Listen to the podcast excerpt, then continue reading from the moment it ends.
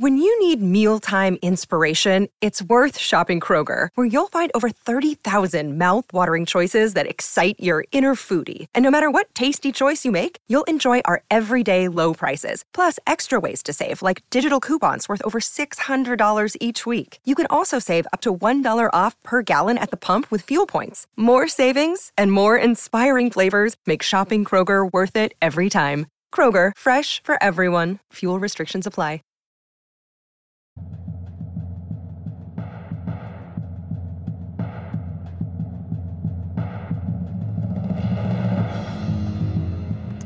April 1805. Napoleon is master of Europe. Only the British fleet stands before him. Oceans are now battlefields. April 1805. Napoleon is master of Europe. Only the British fleet stands before him. Oceans are now battlefields. April 1805. Napoleon is master of Europe. Only the British fleet stands before him. Oceans are now battlefields. April 1805. Napoleon is master of Europe. Only the British fleet stands before him. Oceans are now battlefields.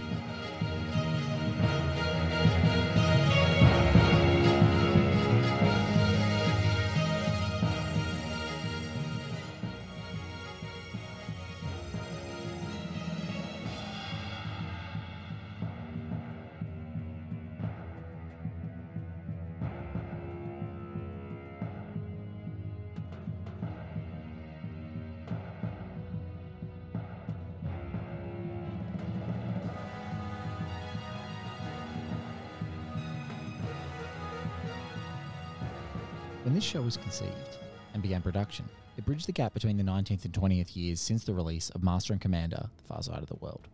It seems weird to say, but at no point until I was reaching out to the talent surrounding the film and some of our guests that the anniversary even occurred to me. It wasn't really until another One Heat Minute production show was developing, the Decade Project, that any of our programming considered the milestone film anniversary. Master and Commander The Far Side of the World had an all round enthusiastic reception.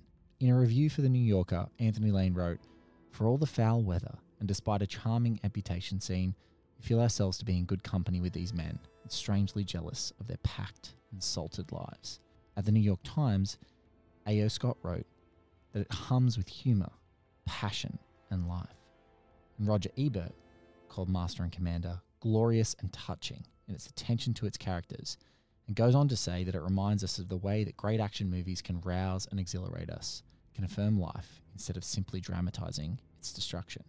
The love for Weir's penultimate film, seafaring adventure braiding classic style and scale with intimacy and delicate nuanced portrayals of masculinity, has only served the complex chemical reaction of its ingredients over time. In the anniversary celebration of this film, Martin Pengelly at The Guardian wrote that it's a miracle of forceful, direct, intelligent action cinema. At GQ, Gabriella Paiella interrogated an ongoing obsession with Master and Commander, saying it's a beacon for positive masculinity. While Kenneth Lowe at Paste laments, it's unfortunate that the last we see of the surprise is her stern as she sails off for another adventure we'll never see. When it ends, such a perfect tale, maybe it's the best we can hope for. So here we are, with a chorus of incredible celebrants memorializing and praising the sailors in this mainstream naval warfare blockbuster filmmaking that we may never see you again. Freelance writer with bylines at Paste, Vulture, and RogerEbert.com, Isaac Feldberg. You can still tell a human story. You can still make a film with an exceptional amount of craft and integrity uh, and economy, and and you can do it on this massive scale. Film critic, video essayist, filmmaker, and author, Scout Tafoya. Peter Weir directs in calligraphy. Filmmaker, producer, and one half of the incredible team behind the Tony and Ridley Scott The End of History video essay series, Tucker Johnson. Master and Commander came out shortly after that. We saw it in the theater, just like Scout did, which was like a mind blowing experience. Writer and director of Night Owls and co host of the official Mission Impossible podcast, Light the Fuse, Charles Hood. I mean, now as I mean, I, Truman Show and and Master Commander are two of my absolute favorite movies. Screenwriter and producer of Destroyer, The Invitation, The Mysterious Benedict Society, Crazy Beautiful, Phil Hay. One of, if not my favorite maker of all time. Former film critic at the LA Weekly and Village Voice, turned filmmaker and screenwriter of Black Christmas, and the former host of the Switchblade Sisters podcast, April Wolfe. They're just easily easily identifiable as weird, right? Um, because he hasn't been diluted by Hollywood. One of the greatest living film critics, the author of a Walter Hill film, Tragedy and Masculinity in the Films of Walter Hill, my friend, Walter Chaw. The nature of the poet and the artist and the musician, especially in the world, um, who you were just an instrument that wind blows through. Staff writer and social media manager for Secret Handshake and freelance writer for publications like Vulture, action film aficionado, Brandon Streussnig. Weir is really special because I think he's so um, he's not in a hurry to get to where he's going. And, and especially in Master and Commander, it doesn't make it boring or slow. It actually lets you live with these people. Academy Award winning director of Spider Man Into the Spider Verse, Peter Ramsey. For me, that's his essence is, you know, a guy who can take a story that's happening in a, in a world that, you know, we know with preoccupations we all get, but infuse this like deeper layer of, uh, of meaning and questioning into it. Emmy Award winning sisters behind the award winning web series Emma Approved, writers on CW's The 100, and producers of Wu Assassins and Star Trek Prodigy, Shawna and Julie Benson. And we love Master Commander. Maybe we should do that again. Take two. and finally, senior editor and critic at Rolling Stone, and the former editor of Time Out New York, David Fear really just going because I was like, it's Peter Weir. I'll see anything that Peter Weir does. I had been a long time Peter Weir fan since you know seeing Gallipoli as a young formative lad uh, with my parents, uh, also in a theater because I'm that old. Theme Doctor Andrew Villa, and I am your captain, Blake Howard.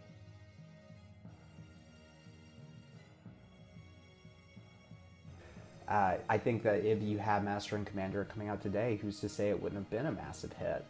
Um, and I think that now that the 150 million dollar budgeted film or or more is has increasingly become the purview of these effects glutted Marvel superhero spectacles, it's an exciting time to see uh, films like Killers of the Flower Moon, Martin Scorsese's film with $200 million price tag from Apple coming up, because absolutely, you can still tell a human story. You can still make a film with an exceptional an exceptional amount of craft and integrity uh, and economy, and and you can do it on this massive scale.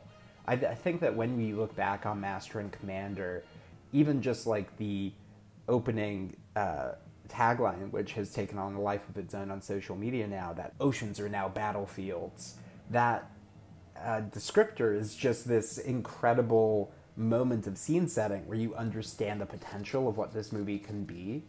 And Master and Commander lives up to that potential as well. It, it has the scale and it has the commitment from all involved, not just the performers, but the filmmaking, the exceptional uh, production values of it. You understand how you can see a different vision for the Hollywood blockbuster here than the direction that we ended up going in.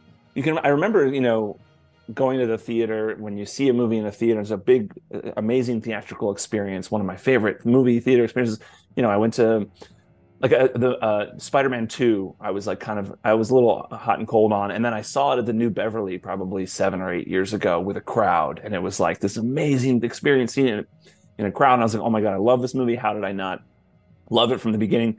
Usually, it's going to a theater and seeing a crowd in, in, with a crowd or some some kind of memorable experience that way. I have a memorable sitting on my couch by myself watching Master and Commander on DVD in like 2008, I think so this is like four or five years after it came out, and I I, rem- I remember distinctly my roommate was in the other room and he kept laughing because I was just freaking out while watching the movie, yelling out things like "Oh my god, this movie's incredible!" And I was just like I just could not handle how amazing the movie was, and I don't know. It's just funny to me to have a, a very memorable experience of sitting on the couch by myself watching this movie. There's not a lot of those in my lifetime. I feel like of of having a memorable couch watching experience by myself. But that's what this movie was because it just it, it that's when the light really turned on of how much this movie is a masterpiece. And now it's very clearly my number one from that year, and I think it's one of the best of the last 25 years for sure.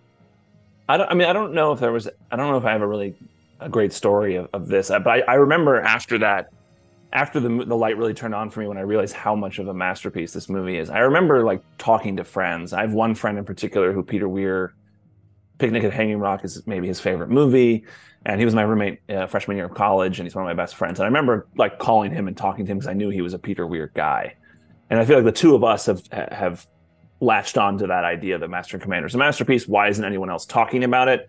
And then I think probably in the last five years, probably on Twitter, I started to see more and more people, and then I started to feel like I was finding my people.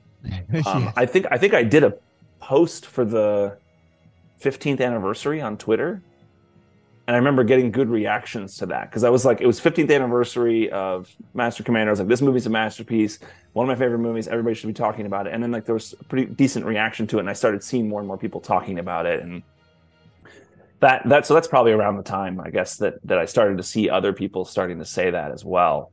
But I feel like there was a, a, a there were years where I was like trying to scream it from the rooftops, like people need to be watching this damn movie. It's so good.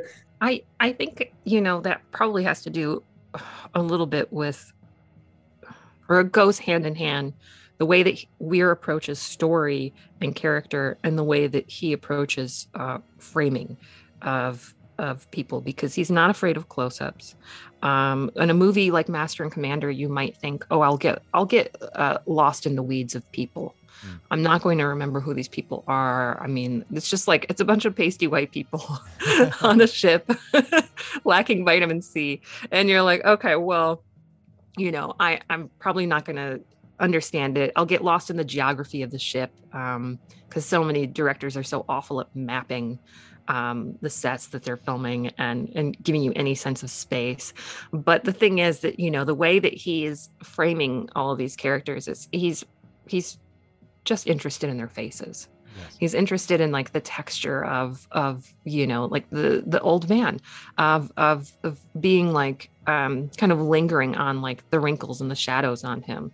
And there are so many other filmmakers who could focus the camera out to sea to like beautiful images or just you know kind of keep doing grand beautiful uh, you know crane shots or something. But he's really focused on the people and the characters and kind of um, making sure that they have their own individual identity you know one line of dialogue here and there. And so i do think that goes hand in hand with you know the their writing of the script and the way that he's framing it. There's there's nothing impersonal about it. It is all extremely personal. It's funny because I think it came out in kind of a time frame where I feel like in some ways Hollywood never got any better than this. It, it's just an, it's so it's so crazy to think about like that Return of the King and Pirates all came out in the same year. Yes. And and and I'm not the world's biggest Lord of the Rings guy. I think those movies are incredible. They're undeniable, but it's like I I appreciate them more for the craft that went into them.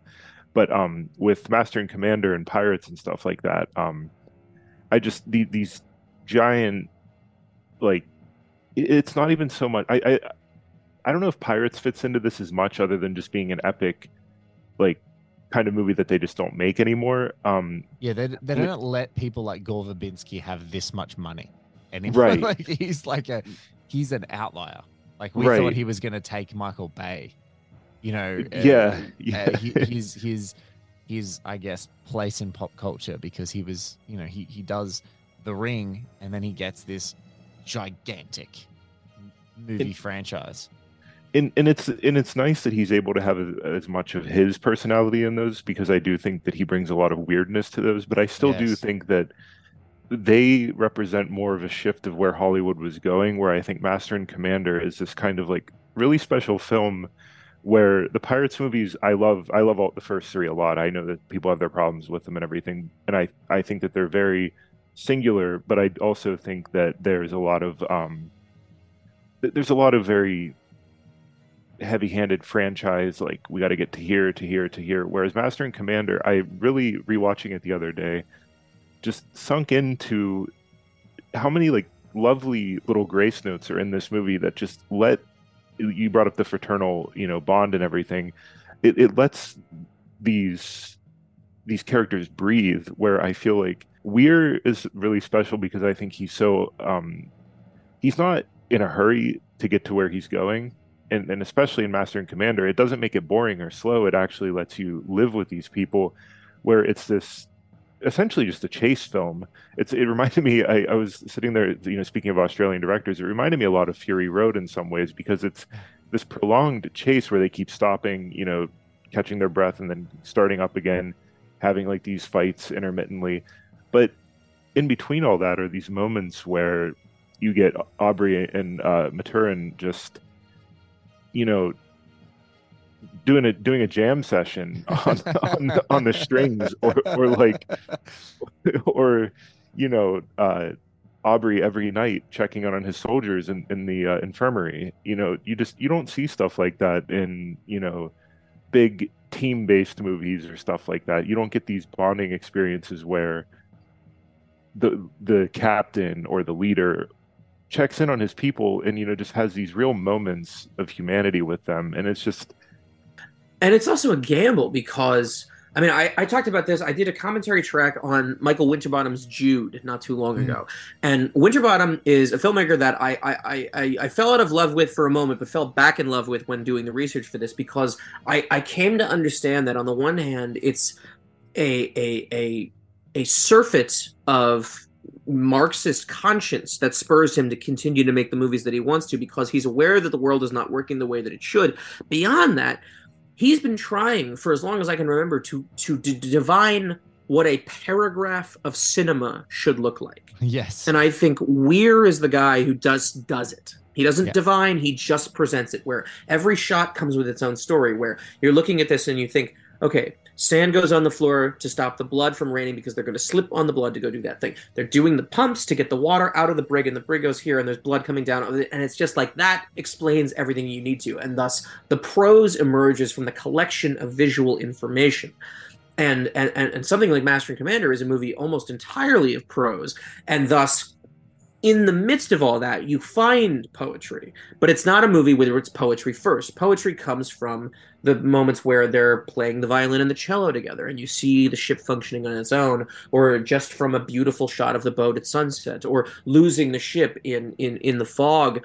or or the or the ship in silhouettes just in general. That's where the poetry comes in. But Weir is not poetry forward. Weir kind of waits to find it. I think at a certain point when Russell St- when Russell Crowe was really being ushered in to like proper movie stardom, proper Hollywood big screen movie stardom um, in like the late 90s and the early 2000s. Uh, he was just an incredible screen presence. Yes. Not just a big, burly, earthy screen presence the way he is in like LA Confidential. And you know, he he plays that role beautifully and and that that's the kind of role where you feel like if you were an early adopter, if you happen to be lucky enough the way that I was, where I went to my local art house and saw some movie called Romper Stomper kind of on a whim and walked away being like, Jesus, that guy, holy shit. Uh, you know, then you knew that he was capable of being volatile and violent and charismatic and had screen presence. But then you see him go past those roles where you see then those that that aspect of him get beautifully weaponized in a movie like Gladiator, where uh, he gets to basically play all the scales and not just be this like he's a, still a violent, volatile present, but you kind of understand that there's an emotional undergirding to it. Uh, like it's it's wonderful, and you kind of understand why he had such a great run there for a long time. But like to, when I was rewatching it this morning, it was sort of everything that I really loved and responded to about seeing Russell Crowe on the big screen, like in that period. It really feels like it's my favorite Russell Crowe performance, and I say this as somebody who's a big fan of The Insider, as a, you know, who who loves Gladiator, or at least loved it when I saw it. I don't know if it still holds up. Who, um, you know, I have a real soft spot for LA Confidential, and especially his portrayal of, of Bud.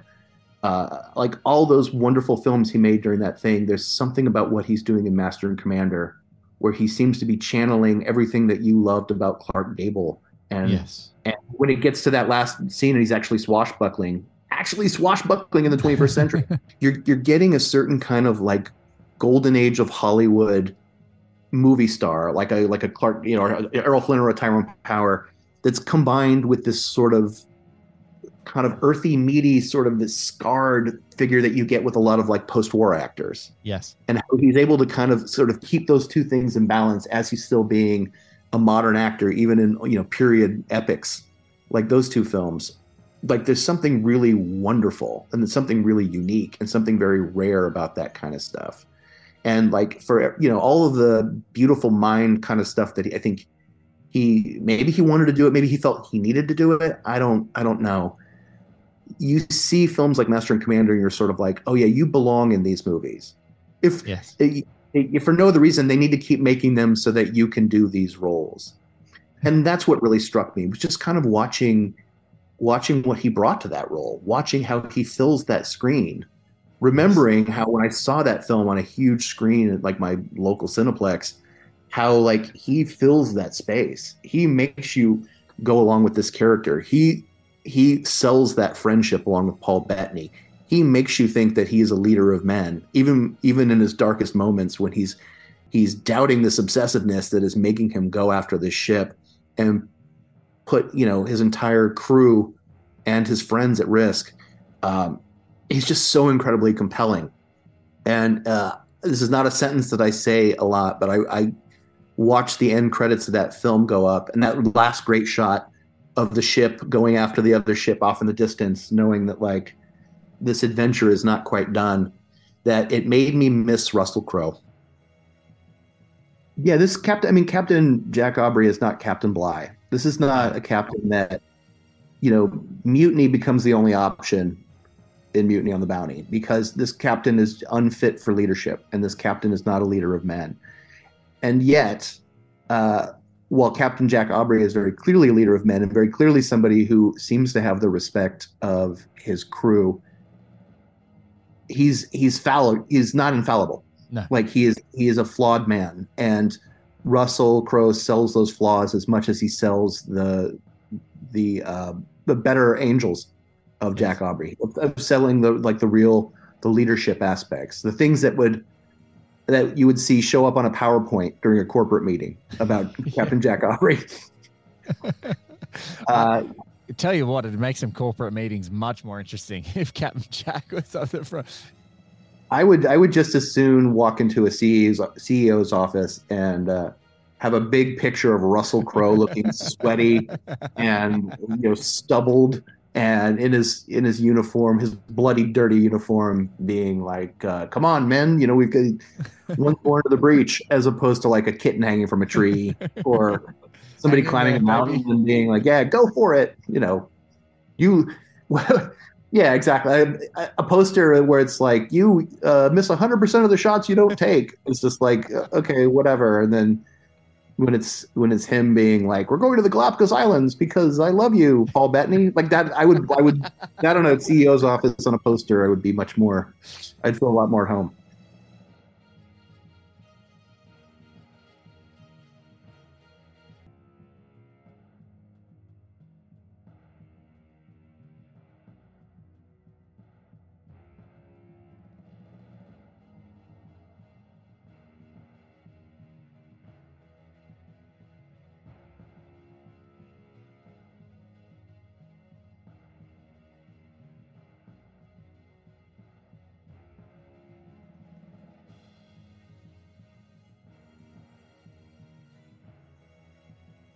There's a shot that Peter Weir does right up front where you're seeing men climbing up the mast, but you're seeing them behind the mast. Yes. So it's these shadows. You just see these shadows climbing up the thing. And um, it's funny because there's a if you go to YouTube and you search Peter Weir interviews, you'll find a Q&A that a BAFTA Q&A that he did with uh, Mark Kermode where Mark Kermode is asking him like oh, you know, you've been a, a huge fan of silent movies. Have silent movies influenced your filmmaking? Have silent movies influenced your visual styles? Are there aspects of silent movies that have made it into your movies? And Weir goes, I can't really because not really. I mean, I love silent films, but I can't think of anything off the top of my head where you could actually say there was they were a direct influence. And that scene, that scene, you know, counteracts that notion entirely. It is Yeah. this absolutely beautiful thing that could have been done in black and white. It could have been done by you know Carl May or Murnau. It um, it just was absolutely it's absolutely gorgeous. So there's that scene. I, that really kind of took my breath away right up front. and even narratively, Master and Commander, I mean, it drops you right into the action. The the movie opens with a, a cannon battle, like Mhm. right away. And I think it's so funny that a film like that that doesn't bother to slow down. It's you know what is it? You jump off the back of the truck, you you're off and running, kind of thing. That's right. And everyone's just hitting the pavement with Master and Commander if they're not ready to go along with what's happening.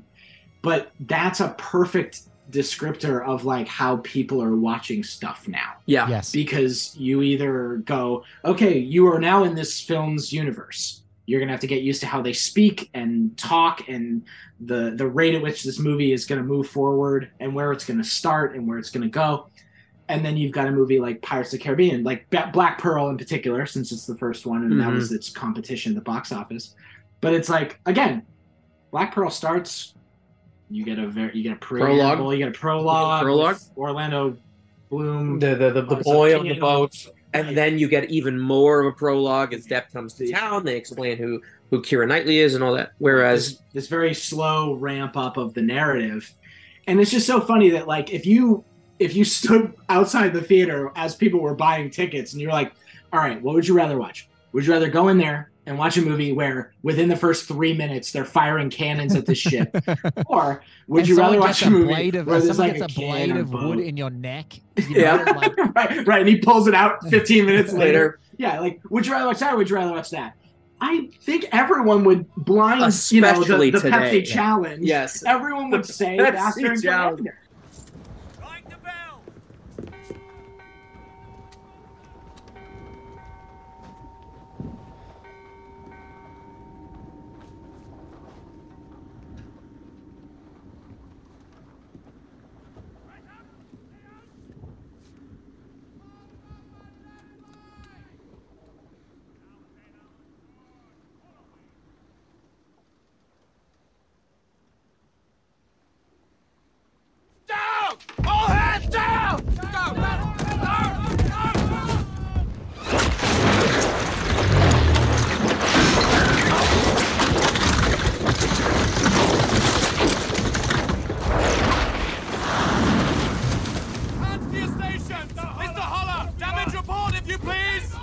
Yeah, I mean, but uh, the the the the depth that he goes into, and uh, you know, obviously it's material that he loves, but it's it's you can you can feel, yeah, it, it is that effortlessness born out of just a complete knowledge of the of the material and and just uh, and just you know just not willing to um not willing to compromise it either. You know it's it's not like he's not his he's not trying to please people with his films No. he's really you know like master and commander he doesn't you know there's so many things that are unexplained or they're just you know here's the vibe of it and here's the it's happening you're there watch it experiencing it you know all the little rituals and all the little all the tiny details that that uh that happen stuff you know just the the the i love the the comedic thread of like uh the uh the cook Yes. Just The- being the so angry. cook. He's so yeah all the way through and like you know um just Kill, Killick, played by David Threlfall. There's that amazing moment when when um, when uh, uh, Crowe like he kind of yells for him and the guy's like literally Right right behind him. I was like, oh my god, I love it so much.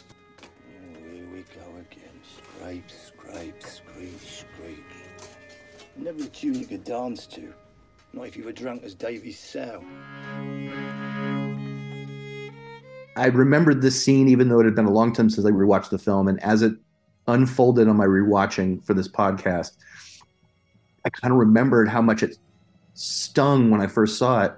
Is when the midshipman is disrespected, and he uh, and he takes the lash, He takes the lash to the person who's disrespected him, and then afterwards, when he goes into the galley underneath, everyone gives him the salute sign, Yes.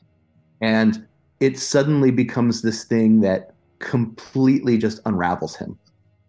You know, the, it- the yes, it's the is curse. This what you, is this what you wanted? Yeah. Is this is, is Yeah. this what you wanted? Our deference?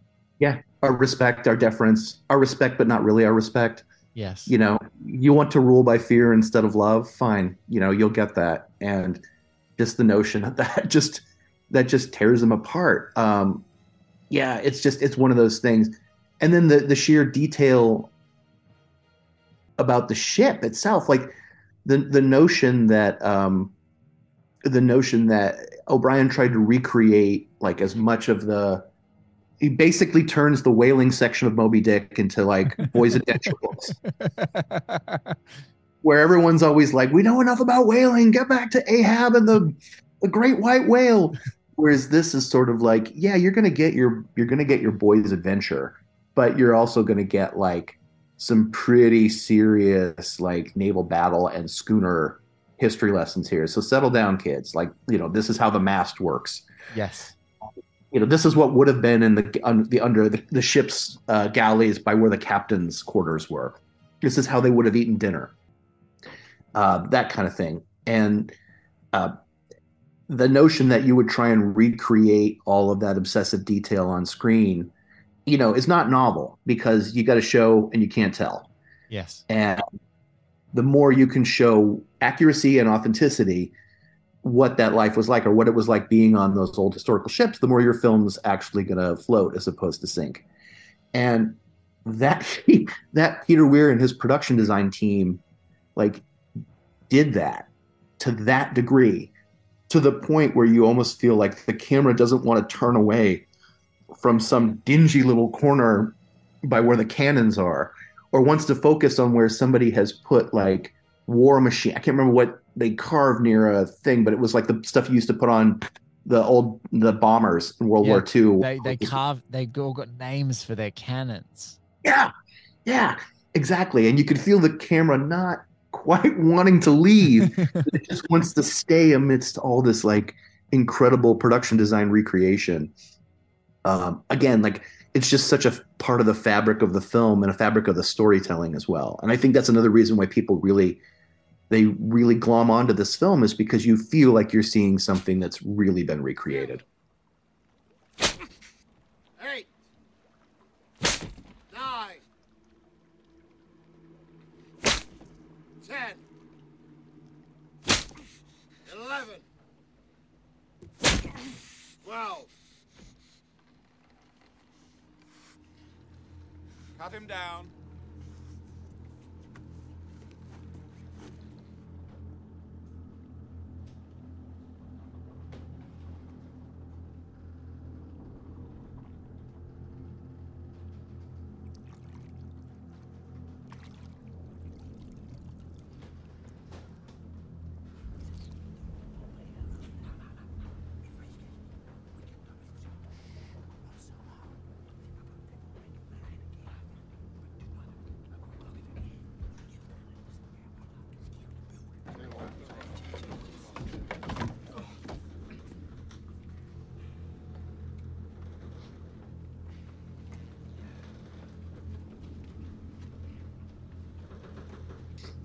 And then there's the there's the scene, one of the dinner scenes under deck where I think it's after he's told the anecdotes about Admiral Nelson.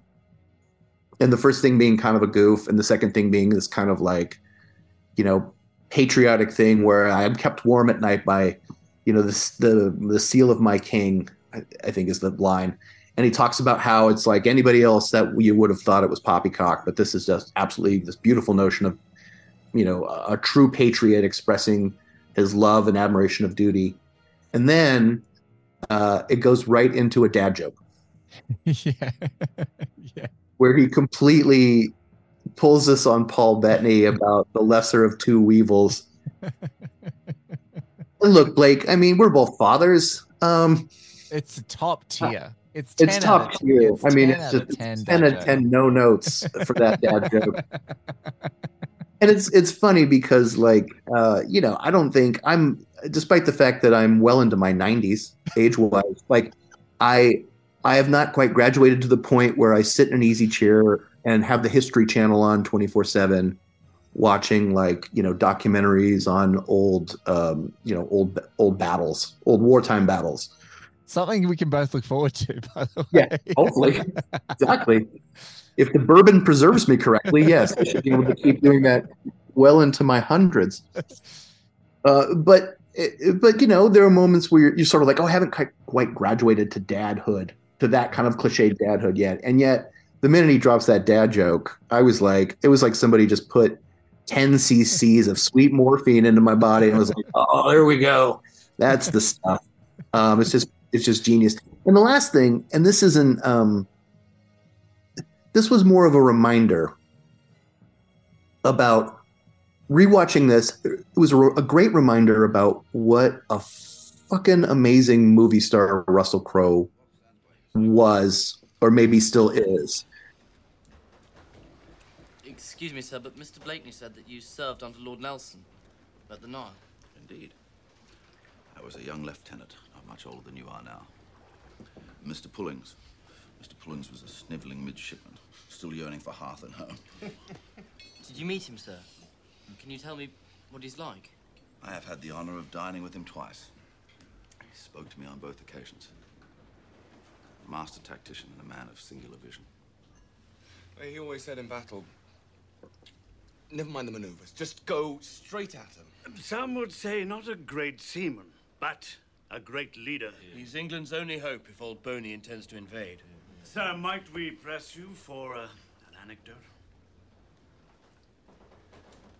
The first time that he spoke to me, I shall never forget his words. I remember it like it was yesterday. He leaned across the table and looked me straight in the eye. And he said, Aubrey, may I trouble you for the salt? I've always tried to say it exactly as he did ever since.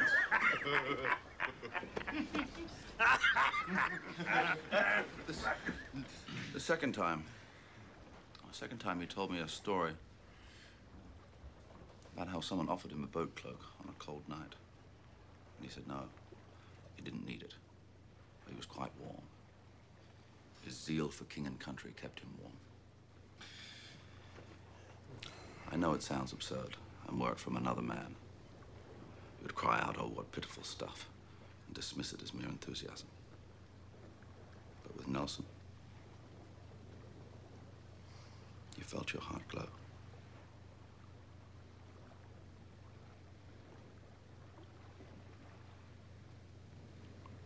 Wouldn't you say, Mr. Pullings? You did indeed, sir. Well, then, he would seem to be the exception to the rule that authority corrupts. To Lord Nelson? To Lord Nelson. To Lord Nelson. Lord Nelson. Do you see those two weevils, Doctor? I do. Which would you choose?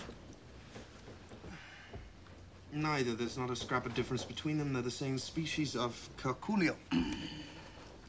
If you had to choose, if you were forced to make a choice, if there was no other response Well, to if you're going to push me, I would choose the right-hand weevil. It has significant advantage in both length and breadth. There, I have you.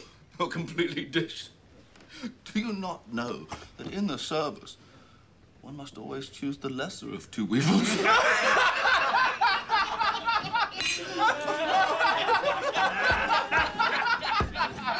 would pun would pick a pocket.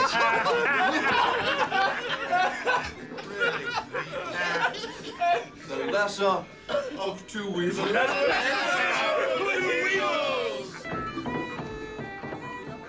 I feel like the scene I feel like this seems silly, but it's it's the one that kind of brings me the most joy, and I think it's when uh, Paul Bettany and and everyone are uh, finally get to go on land, Yeah. and and I and when um, they want to capture these animals right and i think that it's it's such an impulse like i'm, I'm very sure that weir is aware of the impulse of of paul bettany's character um not realizing that he wants to colonize the the animal kingdom you know he's he's been you know constantly uh, getting on the case of his friend and, and just being like brute violence blah, blah blah you know? And then in reality he's like i'm going to capture these things. I need to own them. I have to have them with me. I must own them. He can't just appreciate them from afar. But just the fact that like i was like oh man don't bring them on the ship. And then they have to leave them behind and the animals are just like peace out. I'm done. And but there's like it's it's just a nice moment for me to realize that this character who we see is kind of like the conscience of the ship is also um just kind of a piece of shit when it comes to like understanding you know their their ownership or their desire to own things of of beauty and to possess you know? I i like make- that. to make them his, so that they'll be named after him, or they'll be named after Lord Blakeney, as he jokes about. You know, exactly. yeah sorts and it's the same kind of colonization. It's just that he's he's not aware of it because he sees these animals as lesser and doesn't respect their power. And that's something that that all of these people are doing. And so i i i love that scene for what it tells me about him and that he's not just like this do-gooder all you know uh angelic figure that we should worship. He, he too is fucked up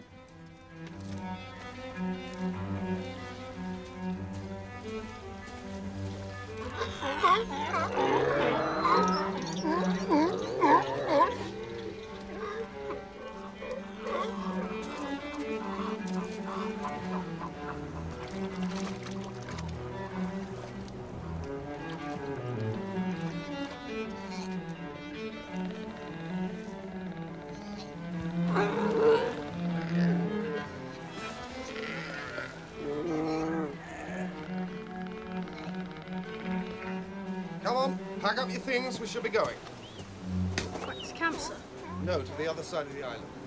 But, sir, there must be at least 10 miles. Well, then there's not a moment to lose. That's where I saw my flightless cormorant, Mr. Blakeney. Come on.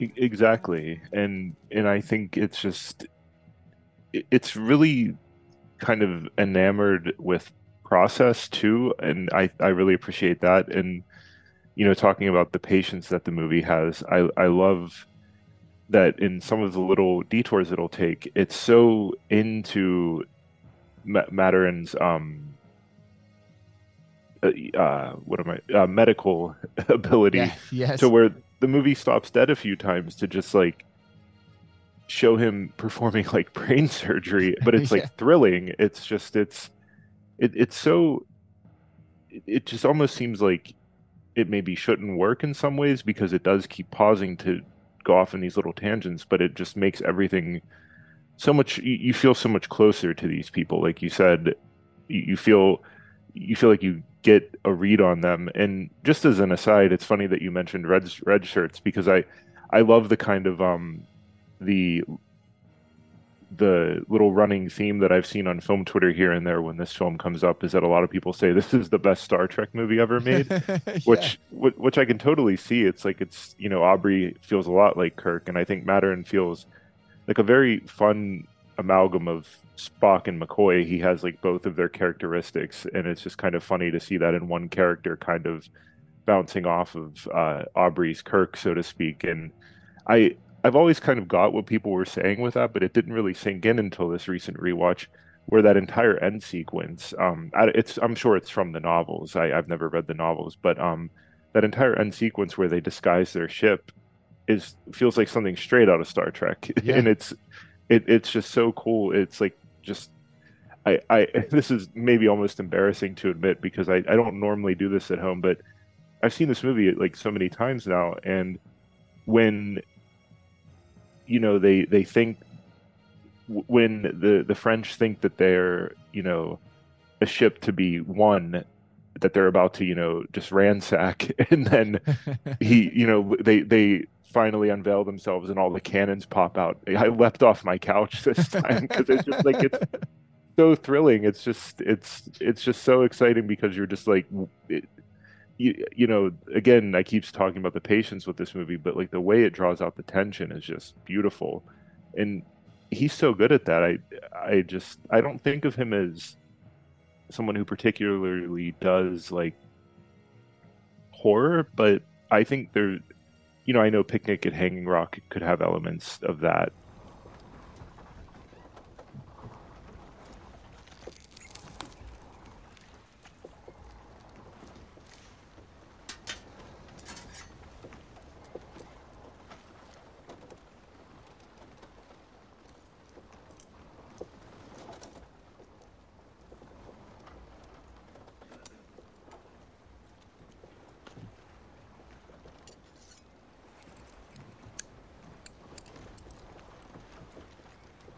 Some his brains, Doctor. No, that's just dried blood. Those are his brains.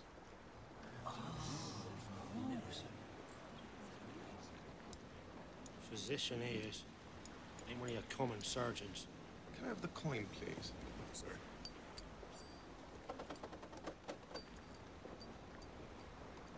He would look at you for 110 guineas on land. Only knows his birds and beasts. You show him a beetle, and he'll tell you what it's thinking.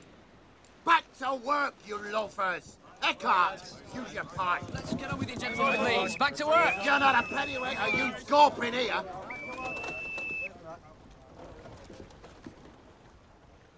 it, it's such a smart film in that way in the way it uh you know it shows and doesn't tell you which you know everyone that's the key to a great filmmaker is someone who trusts the audience to you know make these connections with the characters like you brought up the the the stick bug which is just such a that's such a brilliant little beat and you can see his gears working immediately when he sees that bug and something that I really love is earlier in the film when the little boy uh, has to have his arm amputated, Oh. and and Aubrey brings him, which is again speaking of horror, that's a horrific scene, and you don't even see it happen. You just see reaction shots, and it's still just like it's awful to watch.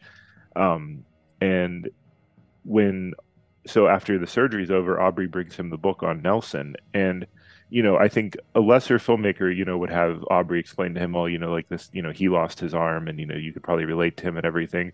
But here in this film, you just, he hands him the book and, and he really doesn't say much to him. And he's just, he's, and, you know, we see the, you know, their interaction and then we just get one shot of the illustration of Nelson. And then that's all you need is you see he's missing an arm as well.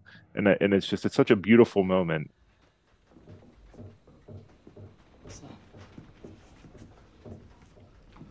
Lord Blakeney. Feeling better? Much better, thanks, sir. Well, good. Good. The doctor told me you were fond of reading, so I.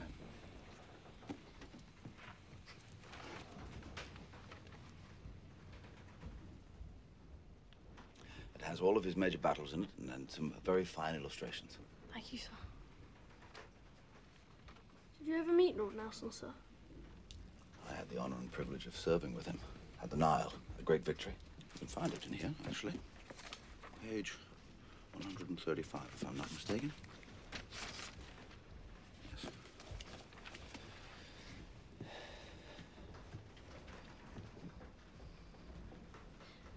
I beg you to tell me what kind of man he is?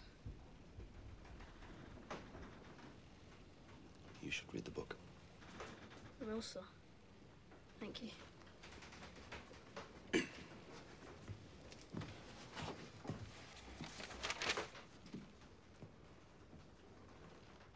speaking of Russell Crowe quickly, uh, I I think this might be my favorite performance of his, but I also love just based on following him on Twitter over the years how much he loves this movie. It's so nice to see that because he'll talk about it a lot about how special he thinks it is, but then there's sometimes where he'll just dunk on somebody for calling it boring. and I just remember a very famous interaction where someone said that they found it boring. And, you know, again, I, I hate when people tag, you know, the, the artists involved and tell them that their work sucks. And this person did that. And Russell Crowe is just like, well, you know, that your generation's on your phone all the time, so you couldn't appreciate it. It's just such a funny, I, I love Russell Crowe. He's, he's just, it's so fun to see what he's aged into as like this big hulking monster because you do forget sometimes that he was like this beautiful leading man, and just had he he's he's such a great actor.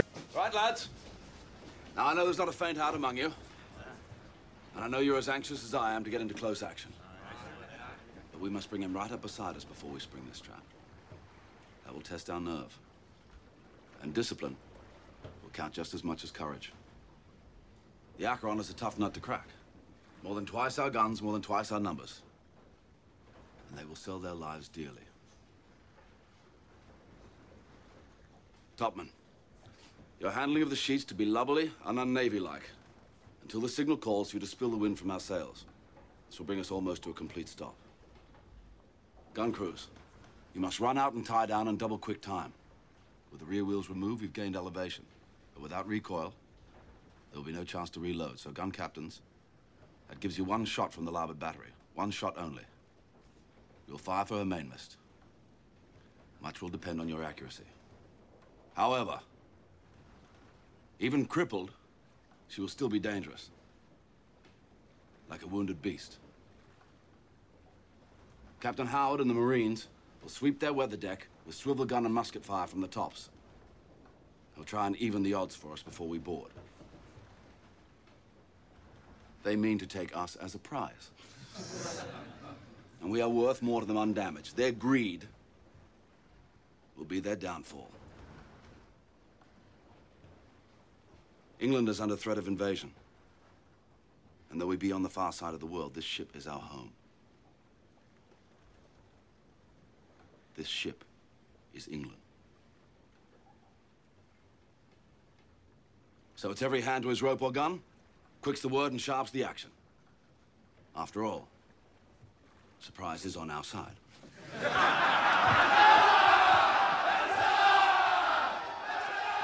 yeah, we are a writing team. We're sisters, and we know there are no women in this movie except for I think a woman handing off fruit. Uh, so we should really hate it, but uh, for a lot of reasons. But it's so good, and It's it's so of its time. And we, uh, to bury the lead, have written for Star Trek. Uh, we wrote on Star Trek Prodigy, and before we wrote on Star Trek Prodigy in writers' rooms, we would always find our master and commander people because we would reference the movie. And you- Almost every single show, Every show. There's always someone in the room who also loves it, and then you make the statement of, you're like, "It's the best Star Trek movie that's not a Star Trek movie ever made," and they agree with you. And so we are not the originators of this idea. We No. know, but uh, we are not alone in it. No, that is for sure.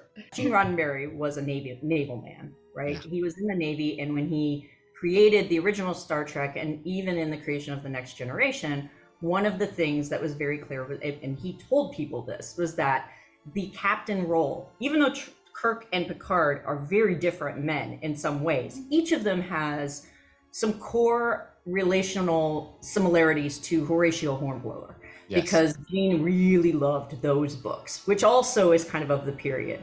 Um, so it's it, it's not surprising that there are, I think, a lot of these kind of elements that flow into Trek because it's about the ship. This ship is is a a key piece of what makes Star Trek Star Trek. Um, almost every single show is named for its ship, even in all of the spin-offs. There are only one or two that are not. And and in those cases they are referencing something within about the crew, like the Prodigy. crew or the canon, right? Or the mission. Um, and that's so when we talked about what are the things that make a, a great Trek film or even a Trek episode, you know, you're right. Like the crew and that relation, those relationships, that's a big piece of it. Um, and how that plays out. That there is more to it than just the plot. That they, that you are really digging into these characters. And one of the things that we really like about Star Trek in some ways is that once it jumped to the the feature film realm, they did not handhold the audience into telling you this is Captain Kirk and he's this guy and this is you know Commander They Spock. just assumed you knew. you you knew or you didn't in a way. Get I on mean, board. And and obviously we could pontificate about David Lean's motion picture and relation relational relationships to Peter Weir's work as well, because obviously I think that has been uh, evoked a few times Mm. uh, in talking about the directorial uh, similarities between those two men. But I, I think from that high, high level, that's that's the framework in which we sort of come to this and look at it, and then we sort of go down further from there. And so when we started to go down further, we're like, okay, so Russell Crowe's character is basically a mixture of Kirk and Picard. Aubrey, yeah. Aubrey. Uh, and then you've got, um, he's sort of more Bones and Spock mixture, but he's more, um, Maturin, yes. Yeah, Maturin is more, uh, he's he's more of a scientist. He sort of feels like on, on our show Prodigy, we had a character named Rok-Tahk who she's this big uh, Brakarian, and everyone thinks she's going to be security officer, and she really just wants to be a scientist. And sort of that's how we think of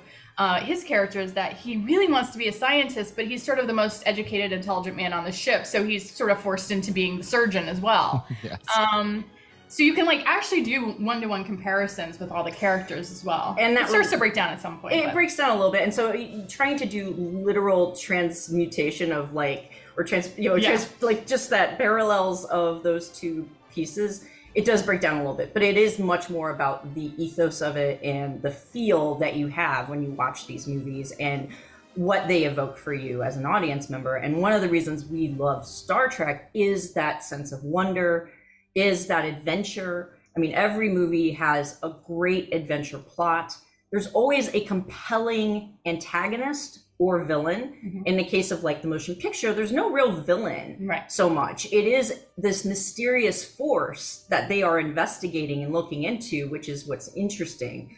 Um, but it also serves as a danger to the ship, a threat, and you know, and the stakes of that, and what what does that really mean? And so I, I think that yeah, I mean, talking about what are the great Trek films? Here are the films that for us are the best Trek films, and we'll, we'll get referenced. And we don't want anyone to hate on us because we love all of them. Love them all. This is coming from a place of love. It's, the things. It's the things you most love.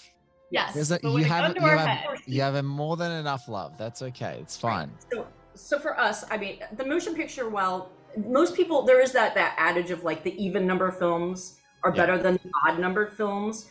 Um, I still think that there would be no Star Trek movie series and subsequent TV series without the motion picture. Yeah. And the fact that it brought a different flavor of space opera to the big screen. And you have a lot of a lot in David Lean to thank for that, you know, in terms of I mean, he spends like five minutes showing you the Enterprise, like and that's as the beginning of out. Master Commander, isn't it? Like you spend so much time just going around the ship, looking at the water, which would be the stars. You know, you're just you're really seeing them kind of wake up and get going. Even the what is the the bell? What's the sound on the Enterprise? The Yeah, the- what- the that's- klaxon. Yeah, I mean, all of those things are ship. The, yeah, yeah. Oh, Those- sorry. I mean, but all of the you're right. I mean, it's to bring you into the world a little bit, right? It's to immerse you, immerse you, and that's the thing I think also that that feels like when you watch this film, you're being immersed in the time period, but Mm. also in the culture, in the language of of the of the naval of the British Navy, which is very Star Trek. There's all these cool terminologies, and everybody's got a position, and obviously there's the one-to-one ratio of it being a ship and all of those commanders and positions. But you've also got, you know, a mission that they're on, Right. and you, there's, as Shawna said, the antagonist, and then you're also exploring. So when they get to the Galapagos, we're we're exploring strange new worlds and seeking out new life and new civilizations. Literally. yeah. So um, it- it's a it's a new planet to them. It's a new look at all these weird birds and all this. stuff. So it's it's so great. Sorry, Yeah. I'll keep, stop interrupting Shawna. No, no. I think I, I think you We're just gonna keep bouncing I, off each other. I think we I think we got at least the base level of So what if you the haven't bought was into it ten yet- minutes ago. So you haven't agreed with us yet that it is a Star Trek uh, film. we Then will continue. But yes, Star Trek is a franchise that has been going for well more than 50 years now. Yeah. And I, I I believe that the type of show that it has been in all of its incarnations, there's a reason for that success. And, and at its core, it's because of the characters that you love, the the world you love. And I, I think that is the big reason and success in retrospect, obviously, and later times as people come and discover Master and Commander, is that same sort of uh, relationship. and that's the thing that when as writers we always try to bring to anything that we're writing is those relationships character first yeah. character first and the world and creating a really immersive world that people can sort of get lost in it's a movie about male relationships and you know it's like it's it's hard to talk about male relationships without feeling like yeah you know men probably should get less of the stage. I, I get it. I get it. It's really hard to but i still think it's difficult. It's rare to find male relationships that are so beautifully sensitively written as they are in master commander and beautifully performed as they are in master and commander. You know to your point the scene with the uh, self surgery and you know, it's like Jack is like, oh, you know, I've seen so many things, you know, you know, but clearly very disturbed, and you know, and I love the, you know, when when when Maturin looks over and kind of laughs, and then like is in pain, you know, he's like kind of he thinks it's fun. It's like there's something so true about these male relationships. It's part of the reason that I love Walter Hill, because Yes. you know, all, all, you know, Walter Hill is like our, you know, he's like James Dickey. He's like he's a poet of male relationships, um, and the tragedy of of the masculine, which is hard to talk about too, because men are the responsible for all the bad things in the world. But there is a tragedy about men, you know, in that in that there's, you know, we are not allowed to show some of those things. You know, about five years ago, I decided I was going to start to tell my friends that I loved them, and it changed everything. It was really, really hard the first couple of weeks, the first couple of months, and then, but now, now I do, and it changed. It's changed my life. Yeah. you know, it's just made me a better and happier person, and now I'm grateful that I've done that. You know, I, I have a friend who killed who killed himself a couple years ago. The last thing I said to him was, you know, hey, I know that you're in trouble and you're feeling bad. Come, come stay. We have an extra, you know, room, and I love you and that's it. You know, he never responded. I don't know if he got the message. I'm sure he did. I, don't know. It's not good to think about, but I'm glad I said it. And I don't know if a different version of me would have said it. Master Commander is this movie that's about, you know, men and uh, uh, vulnerable and afraid and sad and and happy and you know all these things and it's like that's for as much as men are centered in like 90% of everything that we see, we still don't see this side of men. We don't see the side of men that are in doubt or men that are whatever, you know. And I, I think there's something that's really uh, insanely beautiful about that, you know. And, and and I think that when we talk about the British Romanticists too, in relation to this, and you know, and Peter Weir as as a film artist and a poet, is that you know all of these issues about you know, with, with Coleridge in particular, with self doubt. You know, one of his one of my favorite poems of his, the the poem that made us decide to name my son Coleridge was uh, "Frost at Midnight," where he talks about, yeah, yeah, he talks about his his infant son and his hopes for him, and this idea that maybe he wasn't going to be a good father for him, the fears that a young father has, and all the fears that I had uh, as a father, you have as a father. You, you, you know, Coleridge is uh, he, he he he's not a ponce, you know, he's not pompous like Percy Shelley and Byron. he's not, you know, he's not like, you know, he's not, he, he doesn't have his head in his cloud in the clouds like Keats did. He's not, you know, he's not a madman like William Blake was. He is of the six major British romanticists. He's the he's the guy that's broken. He's the guy who is uh is is searching. Um and he yeah, his poems speak it and and with Ancient Mariner speaks of brokenness and speaks of sin and the inability to escape it. And ultimately, the purpose of the story of the Mariner story, the compulsion to tell it over and over again, the re- the way that he finds the next person to tell it to is he can just tell by looking at them that they need to hear the story. Yes. This is the time that you need to hear the story about being humbled. Yes. about seeing order in nature and about seeing these things. And so, you know, you read Ancient Mariner when you're little, or you hear it as, a bedtime rhyme, and it's, you know, it's iambic tetrameter. It's very, it's like the same, um, uh, same meter as hymns. It's very easy to read. It's rhymes, sing songy. It's it's it's all those things. As you get older and you read it, you realize what it's really about is about the responsibility you have to the next generation of people tell the right stories. Like Kendrick Lamar's, you know, Pimping of a Butterfly, right? the responsibility you have to go back to Compton and tell your story after you become a butterfly. And so images of nature, images of these creatures evolving. The, the film's a masterpiece, you know, and, and it's, it's again overused term because masterpiece means the first time you know something's great but every time you know these got seven or eight of them that you were reminded of how great truly great peter weir is um, not just as a film maker but as a poet uh, same with jane, jane campion those two guys. Oh. uh, and and and and, and the, they're, they're both aussies it's not fair. Um, but something about your landscape right? Maybe something about the story of your place has really informed these the, these writers who to delve into the mystery of place and the post and the power of words and the poetry of words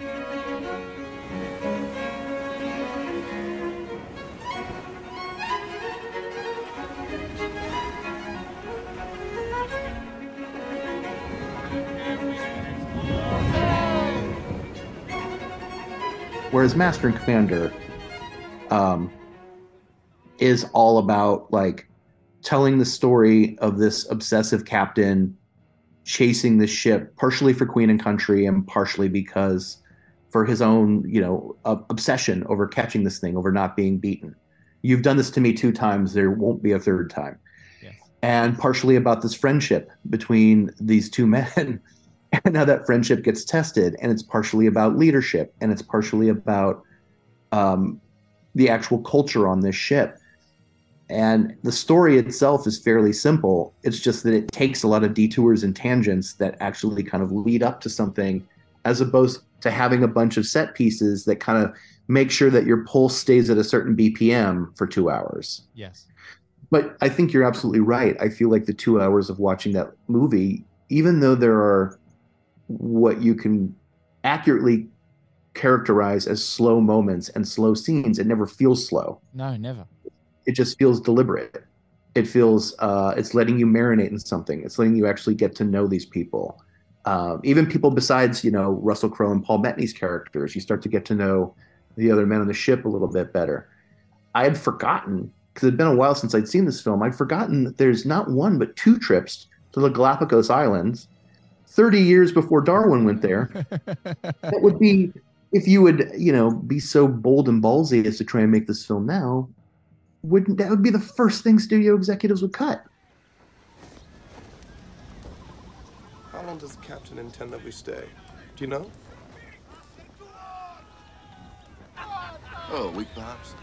A week? There's no great hurry.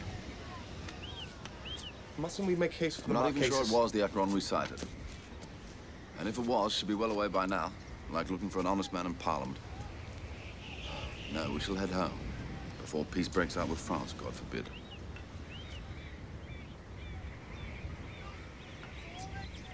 Jack, I fear you may have burdened me with the debt I can never fully repay. Posh. Name a shrub after me. Something prickly and hard to eradicate. A shrub? Nonsense, I'll name a great tortoise after you. Testudo aubreii. Well, um, I love Master and Commander, and I think that there's many uh, extremely spectacular moments in the film, and many like I, you know, it's classic scenes of the cinema that are in that film. but I want to choose uh, my my favorite character is um, Tom Pullings, played by James D'Arcy. First of all, I love James D'Arcy as an actor. He's I just think he's one of the best actors working in so many different um, so many different films. And there's something about uh, for me the moment incredibly satisfying moment where um, uh, Captain Aubrey gives Tom his command and gives him the command of the ship, which I found to be I don't know. I mean, I think I always love those characters who are um, important, but they're not. The story's not about them. Yes. And maybe maybe it's because I can see that character through my own eyes, or I can see through the eyes of that character. You know, like Yes. as an audience member, I'm never usually imagining myself to be the captain, or you know, I'm not imagining myself to be, uh, you know, uh, Stephen, the Paul Bettany's character. I'm just, you know what I mean. But Tom, I feel like I understand. You know, and uh, and so there's just anyway there's something about again peter weir like the, the moments of they're always in his in his in his films the characters who are not the lead characters there's always interesting people Yes. everywhere you look in his films and i think tom is a great example of that and uh you know so i to see him and his sort of competence and his inherent his inherent goodness rewarded i think is a beautiful grace note for that film uh, in my in my opinion so that of all the many that i could choose i think that's the one that just hits my heart somehow Sir, the uh, whalers are all aboard, and that's the last detachment of Marines. Good, good. I think I shall return to the Galapagos. Take on some food and water and leave the doctor a few days to find his bird. Very good, sir. You, however, shall take the Acheron south to Valparaiso. Parole the prisoners there, refit as necessary, and we shall rendezvous in Portsmouth. I believe uh, Mr. Hogg would be a good choice for sailing master, however. That will be your decision, Captain Pullings.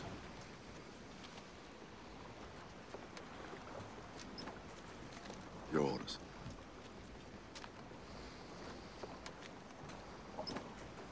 Thank you, sir. Godspeed. And to you, sir.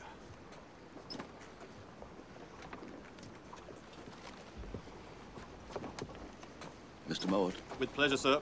Good luck to you. Thank you, Doctor. Good luck, Tom. See you in Portsmouth. Now, lads. Tom. Thank you. Huzzah for Captain Pullings! Hip hip! Huzzah! Hip hip! Huzzah! Hip hip! Huzzah! Good luck, sir. Good luck, sir. Good luck, Captain. that is just a beautiful expression of leadership of the like of preparing someone to eventually um, be your equal eventually be your be succeed you eventually be you know be part of a, con- a continuum you know and in this case about the the the continuum of the navy and how it will go on. And i think um i think you make a good point like in, in witnessing leadership in a film is actually quite um appealing especially when it it just felt real to me it felt like the relationship and that kind of mentorship felt extremely real Yes. and and and and in a way not spectacular in making it great that like this is like it makes you understand how you know at its best those organizations can work and Yes. you know Yeah. how the navy could work if it had good captains and and good officers and good crew I could put on any scene, and any scene would be that. I'm I'm in because because what, but I think part of it is the experience of this movie and getting. This is the thing. Like I think Peter Weir is so incredible. He's he's he's so. I think you know when you have got a great. It's like a, jokingly I use this term like cinema de joie, which is Yeah. like cinema of joy, and I like I think there are filmmakers who really can kind of engineer joy with this like uh, and they, i think john mctiernan john mctiernan is my favorite director. I think he's he's done it so well with so many of his movies like die hard and you've got the you know when they break open the safe and theo says merry christmas and you've got beethoven's ninth which is also uh, ode to joy is the name of the, the piece of music. Like that there's like that when they open the safe there's you know the finale of thomas crown affair with the bowler hats that that whole heist with with nina simone Sinnerman. like it's like moments of pure cinema that were carefully set up and paid off. And movies are, or at least can be, a series of buildups and releases. And when those releases can hit you in a cathartic bout of joy, to me, there's nothing better, nothing better. And that's why McTiernan is my favorite director because he's so good at that. And there are obviously so many other directors who are so good at that too, like Tarantino and De Palma and, and Hitchcock. I think does that as well. Maybe that's not joy so much with Hitchcock, but I feel like It's relief. It's really yeah, it's, it's it's a series of like build-ups and releases and peter weir has that so much for i think truman i think truman show and master and commander have that where it's a it's almost a build-up for the whole movie to the ending. And I think part of my obsession with Truman Show comes from the release of that ending and the joy that comes from that ending, the music and the the scene and how it plays out. And and I get that same feeling for Master and Commander in the last scene as well. Just the idea that this adventure is gonna it's gonna keep going. Like Yes. I'm just like I'm so I like want to stand up and cheer at the end of the movie when you when Jack realizes, oh, the captain of the uh, of the Acheron is still alive, and uh, we better go escort that ship in because the guy who he passed off is, is going to be in trust that trouble. guy. He's yeah. Good. He's good.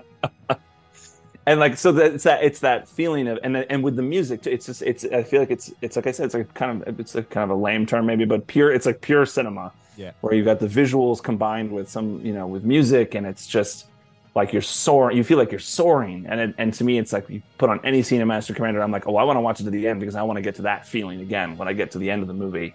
That I have like with both Truman Show and Master and Commander that feeling at the end where I'm just like oh my god I just I feel like I could fly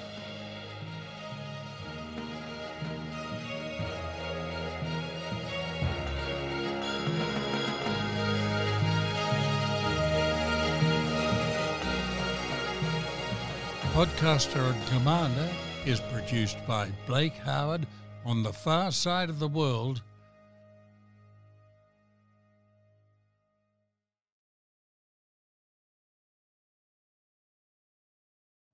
You know how to book flights and hotels. All you're missing is a tool to plan the travel experiences you'll have once you arrive. That's why you need Viator. Book guided tours, activities, excursions, and more in one place to make your trip truly unforgettable. Viator has over 300,000 travel experiences to choose from. Everything from simple tours to extreme adventures and all the niche, interesting stuff in between. So you can plan something that everyone you're traveling with will enjoy. Real traveler reviews give the inside scoop from people who've already been on the experiences you're considering. So you can plan with confidence. Free cancellation helps you plan for the unexpected, and 24 7 customer support means you can travel worry free. Download the Viator app now and use code Viator10 for 10% off your first booking in the app. Find travel experiences for you. Do more with Viator.